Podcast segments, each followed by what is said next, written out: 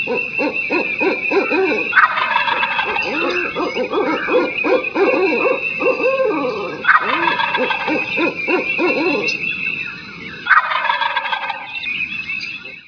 to the Turkey Hunter Podcast with me, your host, Andy Galliano. In this podcast, I share with turkey hunters just like you how to have more turkeys on your hunting property and how to have more successful turkey hunts. I teach you how to do this with tips and interviews with turkey hunting pros, wildlife management tips, and entertaining turkey hunting stories. Tune in weekly as I share proven and simple strategies to help you have more success this turkey season make sure to head over to www.iamturkeyhunting.com to subscribe to receive free turkey hunting tips, tactics, strategies, and product reviews. Also, please visit and like my Facebook fan page.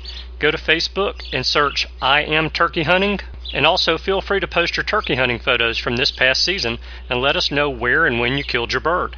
For all of you Twitter users out there, please follow me on Twitter where my handle is at Turkey Hitman, and I will be sure to follow you back. And now, for this week's show. Hello, and welcome back to this week's episode of the Turkey Hunter Podcast. You are listening to episode number 135 Handling the Disappointment of Turkey Hunting with Robert Kroger. And I am your host and the guy who has a much shorter to do list at home.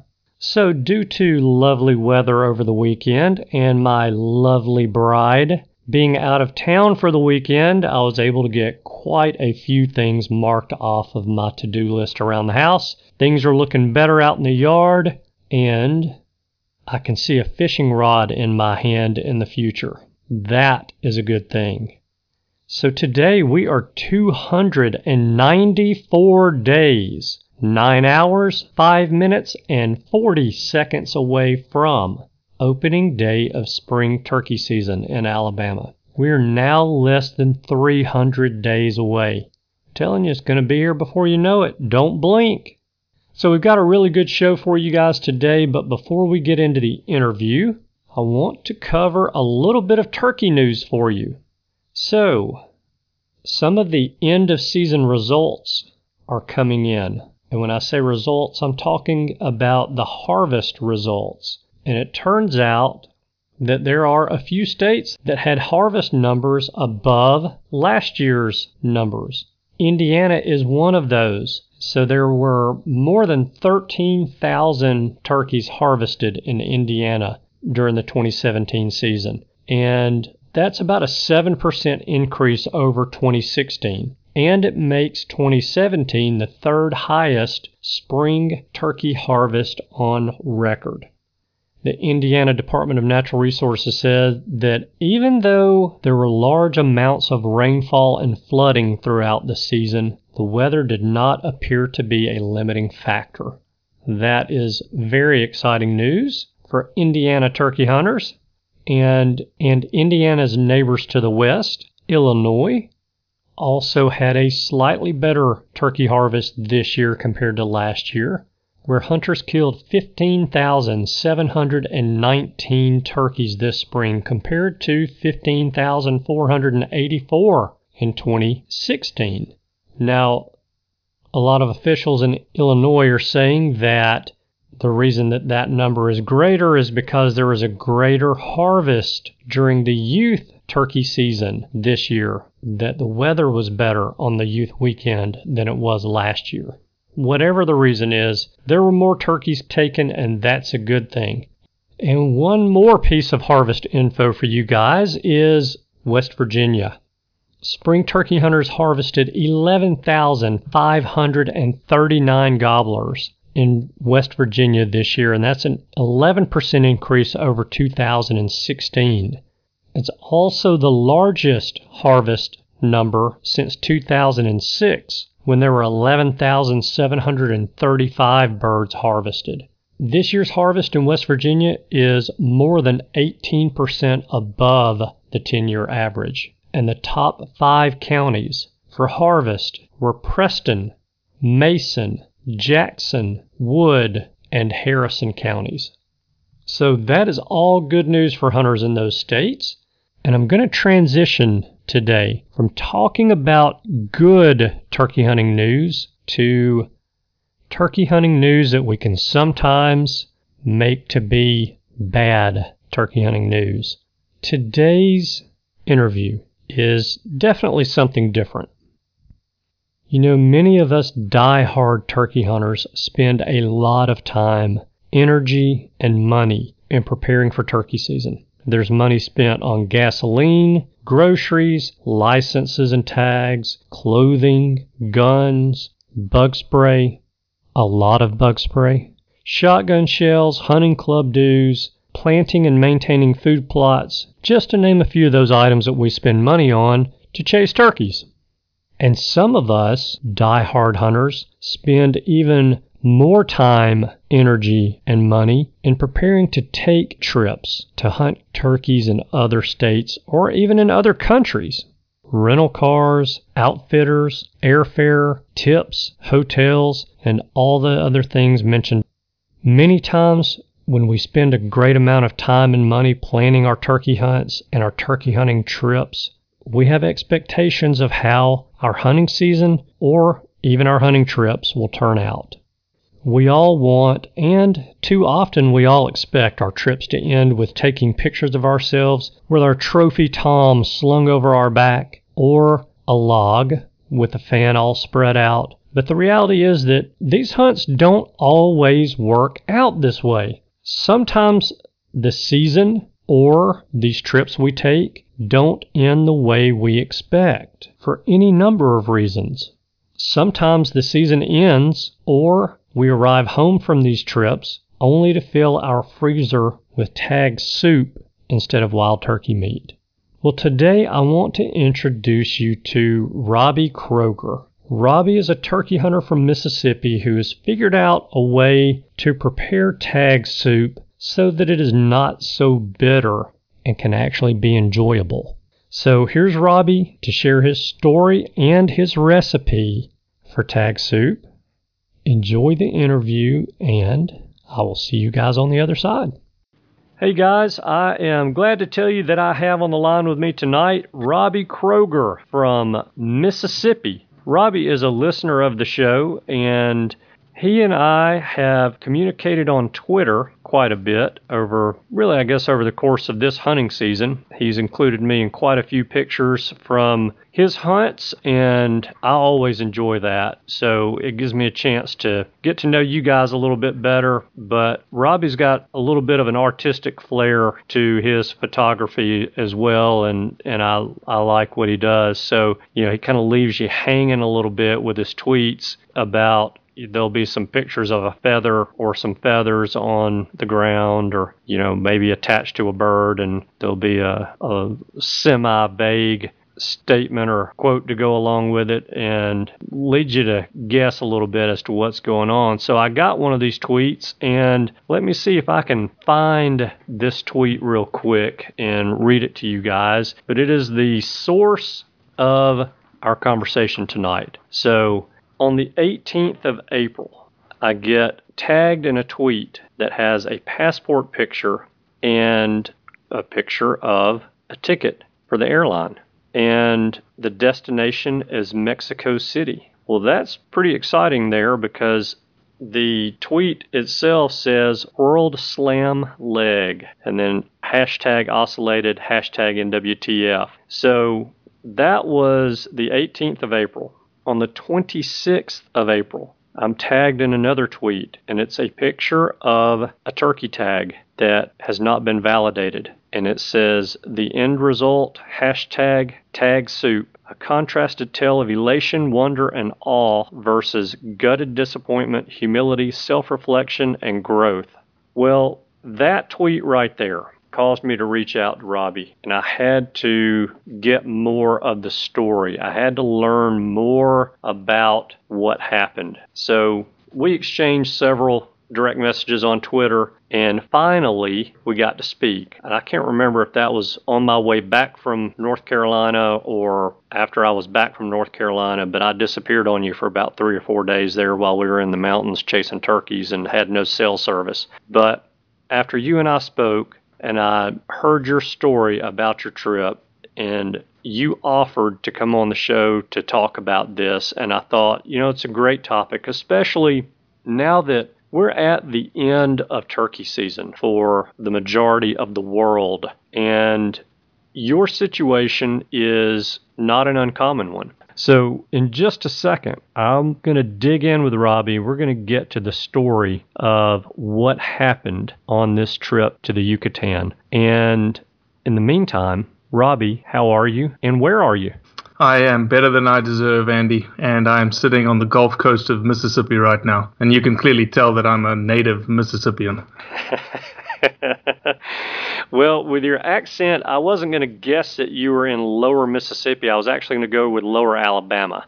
Uh, a little further south. A little further say. south and a little bit further east or west, just depending on which direction you want to go to get there, huh? That's right. Yeah, originally from South Africa. Uh, you know, raised up there and uh, came over to the states in 2003. Fantastic. Fantastic. That is a beautiful place. And if anybody listening has never been, I highly recommend you go. Even if you do not hunt, it is an amazing place to visit. And There's only one thing wrong with it, Andy. There's only one thing wrong with it. There's no turkeys in Africa. There are no turkeys in Africa. You're right about that. Oh, shoot. What's the name of the bird there that the larger ground bird? Uh, the Kori bustard. There you go. There you go. Yeah, I think they're callable. Don't you think they might be callable? It's a big bird. Yeah, they are definitely. So we need to come up with a call for them and see if we can call them in during their mating season and go down there and hunt them. That'd be fun. I appreciate you joining us. I know from our conversation that having arrived in the U.S. in 2003, you are uh, relatively new to turkey hunting, but we've got people who are listening to the show who are more new to turkey hunting than you. But I was wondering if you were interested in doing the rapid fire Q&A. I am indeed. Let's do it. All right, I like that. So, you know the drill. You listen to the show. I'm going to pull the stopwatch up here on my phone and I will press start as soon as I start the first question, and we will rock and roll with this. 10 4. How many turkeys did you kill last season? Six. Diaphragm, box, pot and peg, push pull, tube, or wing bone? Slate. Wild turkey, grilled, baked, or fried? Grilled. Wild turkey on the rocks, neat with cola or with water? Definitely Coke. Have you ever killed a bearded hen? Never. Have you ever killed a jake? Yes, I have. A 10 minute successful hunt on a two year old or a four hour long hunt with a clean miss on a four year old? Hmm, number two, four hour. All right. Wild turkey legs for dinner or for the dog? Definitely for dinner. More or less than five strikers in your turkey vest? Less. The state you killed your first turkey in? Florida. The state you killed your last turkey in? Texas. Should have been the Yucatan. Sit in a blind for four hours and squeeze the trigger, or run and gun for one hour and not shoot? Run and gun and not shoot. Two and three quarter inch, three inch, or three and a half inch shells. The bigger the better. Four, five, six, or blended shot. Blended. Fields turkeys or woods turkeys? Woods turkeys. Pump or automatic? Pump. Shotgun scope, rifle sight, holographic sight, or beads? Beads. Rubber boots, leather boots, or snake boots? rubber boots. The most turkeys you've ever killed in a season? Six. The least number of turkeys you've ever killed in a season? Zero. Out of all the states you've hunted, which has the most uncooperative turkeys? Mississippi. If you only knew how to imitate one turkey sound to call turkeys, what would it be? A yelp. On a scale of 1 to 10, how good of a turkey caller do you think you are? A minus 2. the best turkey hunter you know? The Turkey Whisperer, Steve Brown. All right. Favorite turkey hunting book? Oh, there's only one, right? The Tenth Legion. Who taught you how to turkey hunt? The Turkey Whisperer, Steve Brown. Think of the toughest turkey that you've ever hunted. Did you ever kill him? No. Do you prefer long, sharp spurs or long, thick beards? Long, thick beards. The biggest mistake new turkey hunters make? Missing. The bigger fear during turkey season, snakes or spiders? Say that again. You broke up on me. Biggest fear during turkey season: snakes or spiders? I break up again. Uh, not don't have any fears actually. Oh, oh, I stumped him on yeah. that one. So it was a, a no answer. How long does turkey season last in heaven, and what is the bag limit? Six weeks, three turkeys. I like it. Four minutes and 9.97 seconds. Now you made me laugh a couple of times in there, so that got dragged out a little bit, but that's that's pretty good for a foreigner. Not bad for a foreigner. so you hold the record for the fastest time by a foreigner on the rapid fire Q&A. I hold the record? Yeah, you hold the record for the fastest time by a foreigner. Uh, or maybe I'm the only foreigner you've ever interviewed. Well, I mean, now you're getting technical on me. All right, so talk to me a little bit. Tell me your story about how you got into turkey hunting. You mentioned that your buddy, the turkey whisperer, got you into turkey hunting, but give a little bit more detail of that. Yeah, and, and Andy, I appreciate you uh, inviting me on the podcast. You know, your your podcast is, is one of the only ones available to us addicted souls that do chase these these feathered fiends around the country. And you know, my story is a little different than everybody else. As you as you've already mentioned, I arrived in the states in 2003. I come from a, a hunting background. You know, my family were all big hunters. My grandfather emigrated from Germany to South Africa back in the 50s, lived the heyday of African hunting. But hunting was essentially in his blood. It was, you know, he was a he was the epitome of a hunter gatherer in the Siberian taiga. He literally had to hunt for the pot to feed his family, and that's what they were his, they lived on really. And so when he moved to Africa, he had all the experiences. My father was raised in that environment was given a Cape Buffalo at his 16th birthday present. And so you can imagine me as a teenage boy, you know, being raised in, in South Africa at the time with all these hunting stories around me and all these trophies around me and, and interacting with my grandfather and the father, yet I didn't have the opportunity to go hunting. You know, hunting in, you know, unbeknownst to a lot of folks, there's more wildlife running around here in America than there is in, in Africa. Everything there is behind a fence. And, you know, it, even though the, the expanses behind those fences are enormous, yeah. it's not geared to a blue collared South African to go hunting. There's no hunting licenses, there's no hunting seasons, there's, there's nothing. And so when I arrived in this country, you know that that that core desire to hunt was is buried in me, right? It's buried in my blood somewhere, and it just reignited by just being in the culture that is the South, that is hunting. You know, I was I spent pretty much the since 2003 in Mississippi, and just dabbled a little bit in hunting. Never got into it very seriously you know, one of the things I mentioned to you, Andy, was there was this moment that I wrote the story and I titled the story Like versus Love. Mm. And it was a moment in time, and it wasn't a turkey hunt, unfortunately. It would have been, it would have made the, the podcast that much better, right? But it was a one of those terrible, terrible, just awful weather duck hunts that you're just like, are you seriously considering going out in this weather? Because no, no, you know, no self-respecting duck is going to be flying in this weather.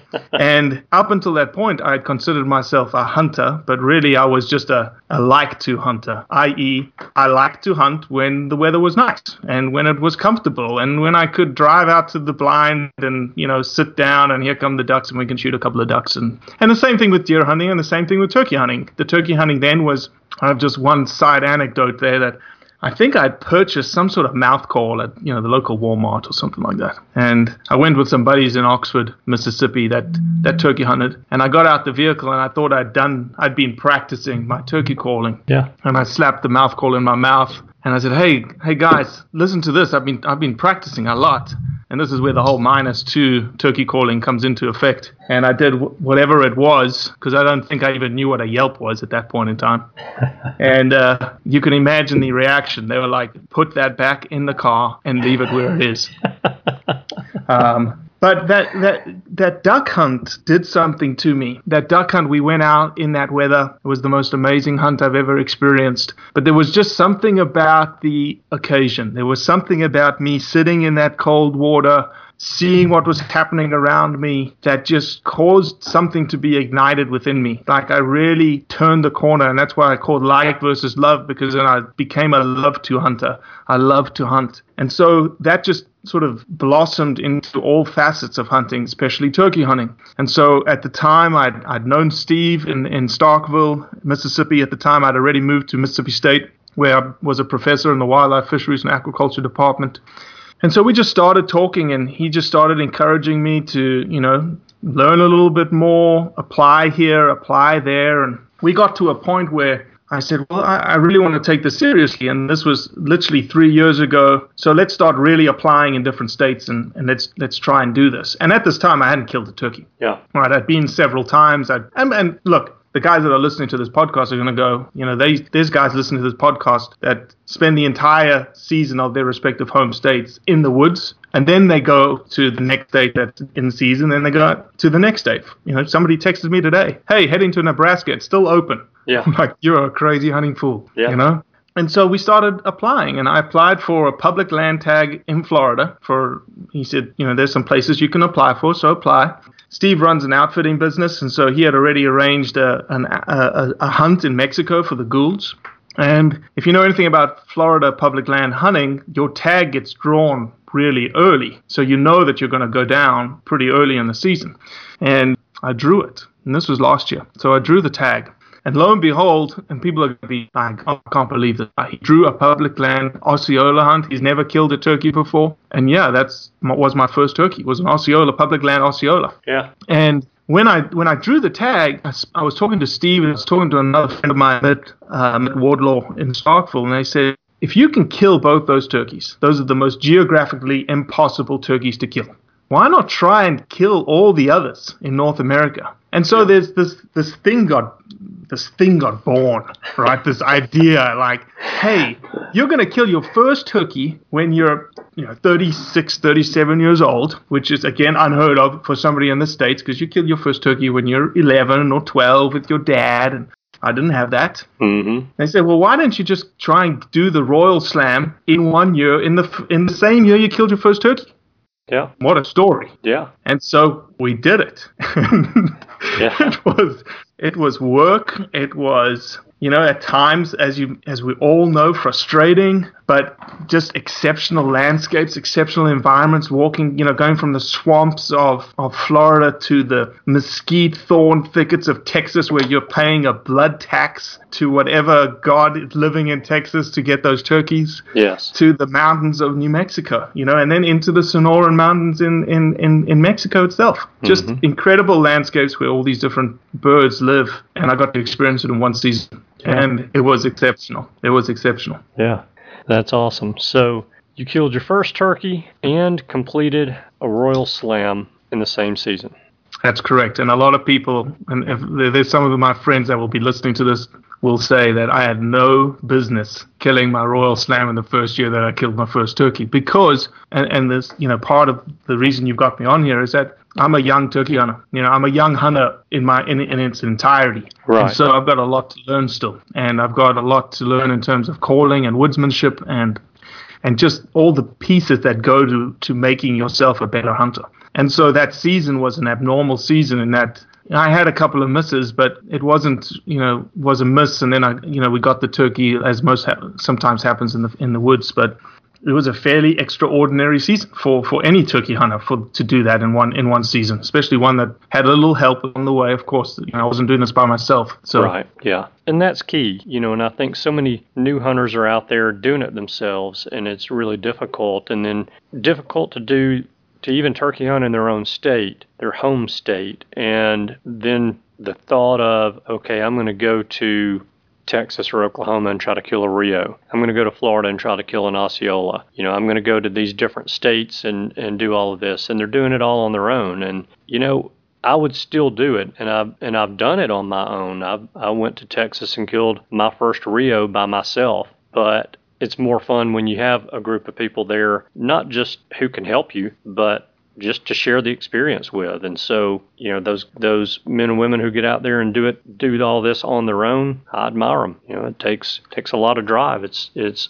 hard some mornings to get up out of bed even when you're at the house and go turkey hunting when you're going by yourself. But if you have a hunting buddy going with you, I know personally I jump up and throw my clothes on and run out of the door. There is no sleepy eyed grogginess to waking up on those mornings. So yeah. There's something to be said to to to both aspects, right? There's this inherent bond, and and Yeah. that's why you are doing your super slam with buddies, right? You're not doing it by yourself because there's an this inherent bond that you forge with your hunting friends and your partners so that in that moment of elation, that moment of wonder and awe, that moment of gutted disappointment, there's somebody there to share it with, right? It's not just you by yourself, but counter to that, there is a, a sense of being when you are by yourself, that this is all you and you're in this moment. And, you know, you do that essentially to fulfill something inside of you. And that's why people do it on, on a solo basis. So there's merits to both. I'm personally not going to do many hunts by myself just because I want to experience that. I want to experience that with a friend, with somebody yeah. who's who's kindred like me. That is also that can that I can you know we can point back to you know ten years down the line. Oh man, you remember that hunt? You remember that time right. we we got stuck in that canyon and you know froze ourselves to death? Yeah, it's just somebody that you can point to. Yeah, that's exactly right. So tell me then about your trip to Mexico. How did this come about, and how long did it take you to get this put together? Yeah, so we finished the Royal Slam last year, and Steve had been talking about going down to the Yucatan. Steve is somebody who is who's done that. He's been there, done that a lot. You know, a lot. He's he's killed multiple ocellated turkeys. He said that he's not going to go back to the jungle for many more times. He's going to go back next year. Would I be interested? And so through his outfitting business, we organized with a, a hunting company down there, great outfitter, uh, Baja Outfitters, and we just sort of put all the pieces together at the beginning of this turkey season. So January, February, March, we just started talking about it, and he said, "You want to go do this?" And again, what a wonderful story. Let's yeah, let's go down to the jungle. Let's experience something completely out of the ordinary, especially given the fact that the hunt is completely different than what you're used to, typically in Mississippi or anywhere really in the country. And you know, let's let's get out of the comfort zone a little bit and let's see if we can finish this thing strong and have a great story to tell because of it. Now, little did I know that the story was going to take a 180 degree bend, but in all honesty, I think it turned in the in the right direction. Yeah. I was even talking to my wife before I left, and I was saying to her, I drawn I've drawn another tag for a big western hunt next year. And I was talking to her about how I needed to and it's just it's it's fortuitous timing. You can you can almost think of it as as the sort of Lord's fingerprints on everything. But mm-hmm. I said to her I said I'm going to have to learn and these are my exact words I'm going to have to learn to be okay not harvesting that animal I'm going to have to be okay essentially eating a tag sandwich or going having tag soup like everybody says. Yeah. And I was talking about that western hunt. I wasn't even talking about the hunt that I was literally days away from going on. So to me in my brain and the way I approached that hunt it was a slam dunk and that was my first mistake, right? So we arrived in the jungle, an amazing, amazing place, you know, full of animals that you just you just think about ocelots, you know, javelinas, Mexican quail everywhere, howler monkeys going through uh, the trees. We got uh, we got into camp at the just perfect time from a from a dominance perspective of the of the male turkeys. The way that they were just they were, it was they were singing in the trees. You could locate them, you could catch them on the roost, shoot them off the roost. You could actually not not threaten them, but you were you were playing calls to them. You were literally yeah. playing their vocalization and getting them to be more territorial because they're very territorial. so they would come in and challenge the vocalization. And it was incredible. It was incredible to see them react just like, you know, it was a turkey. You were hunting a turkey that looked like a peacock. But, you know, it was just it was exceptional. And day one, just you know, just all just little things started adding up just little things like I went to the first hunt the first morning. We went and sat on a place where we thought we heard a turkey roosted. And we sat there, we waited for it to come light. As we turned around to walk out of the jungle, I noticed another hunter sitting in the chair. And I was like, wow, where did he come from? And so I walk up to him. I said, "Did you get one?" And he's thumbs up, and he shows me the bird, and it's an exceptional bird. I've obviously never seen one before in my life. Yeah. And I said, "Where'd you kill it? Where'd you Where'd you get that turkey?" He was like, "Oh, literally just where you've been standing for the last hour and a half." Uh. So it was it, there was a lot of those types of things, but it was a lot on me. And so to me, I walked into this experience with this pressure on me to say, I'm going to get this done. I'm going to kill this world slam. And I was thinking about the, I was thinking about the trophy pictures, like you explained, the, the pictures that I was going to put on Twitter, the pictures I was going to put on Instagram. What are my friends going to think on Facebook? Yeah. And it just started eating into me. And the first turkey that I missed we challenged it. It came in, did all the rookie moves that I know I shouldn't do and shouldn't make. The the guides down there put a little bit of pressure on you you know, when they see that turkey, they're telling you shoot, shoot, shoot, shoot, shoot, shoot over your shoulder. That's something that if you haven't gone down there, that's something you're prepped for because it, it sort of rattles you, right? It's like you now got all this mounted pressure. It's like you're in a big grandstand stadium with people behind you saying shoot, shoot, shoot, shoot, shoot, shoot the turkey. yeah. And uh, you know, you tend to, like I did, you tend to pull the trigger a little bit. And I, that first miss, I, I claimed victim a good two and a half to three inch limb, and I, I bent that limb right over 90 degrees. It was a beautiful shot. Oh yeah, centered it. Um, centered it. it Yeah. I couldn't have hit that tree any better. And you know, then I had another chance, missed again, and by that second miss, now something is inside you, right? Now Yeah. you're like, "Ah, can I shake this? Can I get back on the horse? And the and the guys that I'm with are, you know, they're trying to be encouraging to me. And here's here's the key. Here's the key to the whole thing. I could have taken a a attitude of resentment. I could have taken an attitude of absolute anger and frustration. And obviously I was. I was frustrated internally, but look at where I was. I was in the middle of the Yucatan jungle, 80 miles from the Guatemalan line. With, with friends and around me, and I'm I'm learning. I'm really just digging myself into an environment that I've I I have to learn from Yeah. and I have to exhibit a positive attitude. You know, I have to I have to take this in my stride. I've got to say what is, what am I what is you know what's the Lord trying to teach me here? What am I what am I what am I here for? And you you start obviously questioning self. You start questioning yourself as a hunter. You, everybody's been there, right? Oh, yeah. Everybody's like, am I even supposed to be a hunter? When you when you're missing successive successive opportunities, and and, and I think that that was the, you know I there was somebody one of the guys I went down there with killed his um, his world slam. It was his first time killing his finishing his world slam, and he told me he got out the vehicle when he had done it, and he was just absolutely so worked up, G'd up in terms of how this was it. This is what he's been working for for years, Yeah. and he was worried about hooping and hollering because of the way that I was, the situation I was in. And he said to me, he said, Robbie, you could have, you know, I was worried, but you were the first one to leave the tent and come and congratulate me. And, Yeah. and that's the attitude you had to take. And that was something that I think that, you know, I'm going to take into many hunts in the future. And I think that everybody in that camp is going to be in that situation again. I'm going to be in that situation again. And you can look back at that experience and go, wow, that's that's probably the attitude I need to take instead of just being mopey and sad and really just, you know, the world is against me kind of scenario. Right.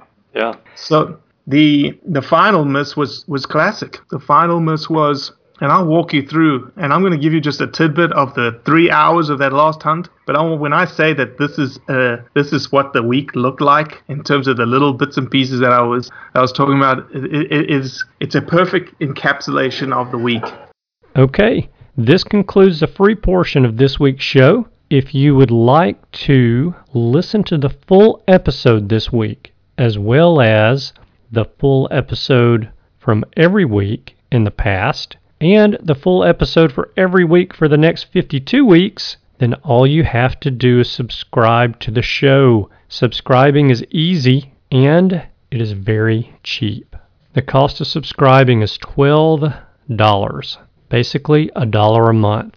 And I'm going to donate $1 from every subscription to the NWTF to give back to the people who work so hard to make sure that we have turkeys to enjoy watching and hunting as well. So to subscribe, all you need to do is text the word Turkey Hunter, one word, Turkey Hunter, to the number 44222.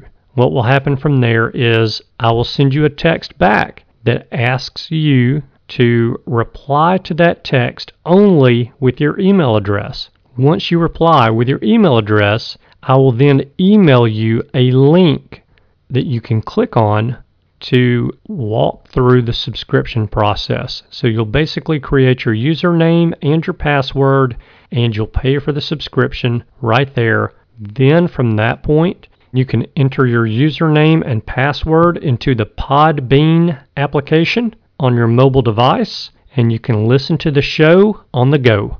It really is easy to subscribe, and you're going to get about twice as much content every week. So now that you know how to subscribe, I want to say that Robbie's not the only person who's gone on a trip like this with the expectation of putting a tag on the leg of a turkey. I know this to be true because I have had those same expectations on many of the trips that I've been on, especially the guided or semi guided trips on private property.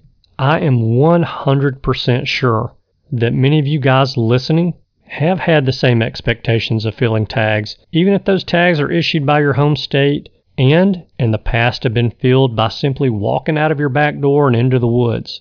But just like Robbie shared, it doesn't always happen that way. I have even shared the disappointment of my Alabama spring season with you guys, and I'm very well aware that our expectations and goals in the woods may go unfilled.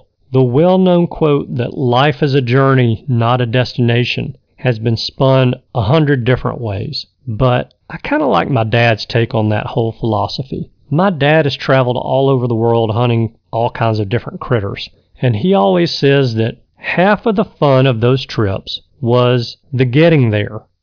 Now, what is implied and what is left off of that is that the other half of the fun of those trips is the people you meet, the experiences you have once you get there, and the memories that you make while you're there as well. So, for those of you who ended your hunting season still needing your first turkey, for those of you who still need that last one to complete your Grand Slam, your Royal Slam, your World Slam, or your Super Slam, and for those of us who may have had a tough season because of weather, lack of birds, lack of access, or just plain old lack of time, sit back and reflect on the small successes, the funny stories, the time shared in woods with those that you love, or the new friends that you made. Don't ever forget that those are the reasons that we hunt. Don't ever forget that the word hunt is what we do. It's what we enjoy. It's what we live for. And it is what creates that fire in us to get back out into God's great outdoors. If we knew we were going to kill every time that we went in the woods, then those of you who turkey hunt in a state where you're allowed one tag in a season, well, you would only get to go out and enjoy the spring and the outdoors one day chasing turkeys because that would be the day you killed. I just don't think there's a whole lot of fun in that. Okay, so with all that said, next turkey season starts today. Start planning and preparing to make more memories and friends and have more amazing experiences in the woods next season. I want you guys to get your mind, your body, your gear, and your hunting properties in shape for next season. Cameron and I are going to be helping you guys with all that all summer long, and we will continue that process next week where I'll be sharing an awesome turkey hunting book with you guys. So you'll want to be sure to tune in for next week's show. In the meantime, we have an important holiday coming up next week.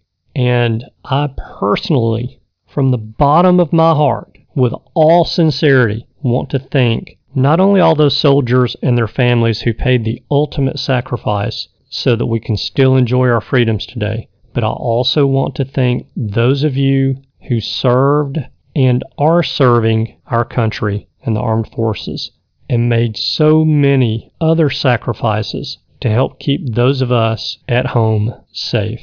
My hat is off to all of you. May God bless you and your families and keep you safe in this crazy world we live in. All right. On that note, I have one and only one favor to ask you guys this week. Tell a soldier thank you. And not just a handshake and a thank you, but Go a little bit above and beyond that. Buy him or her a cold beer. Buy him a warm lunch or breakfast. Pay for his or her movie ticket this weekend. Wherever you happen to be this weekend, if you see a soldier, do a little something for them. They have done and are doing a lot of something for us. So a thank you is okay, but a thank you and a little bit of something extra will take your thank you to the next level with that soldier. So, that is my one favor that I ask of you guys this week. And that's all that I've got for you. Thank you guys so much for tuning in this week. I know that you have choices. I appreciate you spending your time with us. I hope you have a wonderful week, and I look forward to seeing you again next week. Goodbye. Thanks for tuning in. You were just listening to the Turkey Hunter podcast. If you enjoyed the show, please go on over to iTunes and leave a five star review. And make sure to head over to www.iamturkeyhunting.com to subscribe for free turkey hunting tips, tactics, strategies, and product reviews to help you have a more successful turkey season. And stay tuned for upcoming episodes on hunting afternoon birds, how to film your hunt, and the breeding cycle of hens, as well as some guest interviews. Thanks again for listening. We know your time is valuable, and we appreciate you sharing some of it with us. See you next week.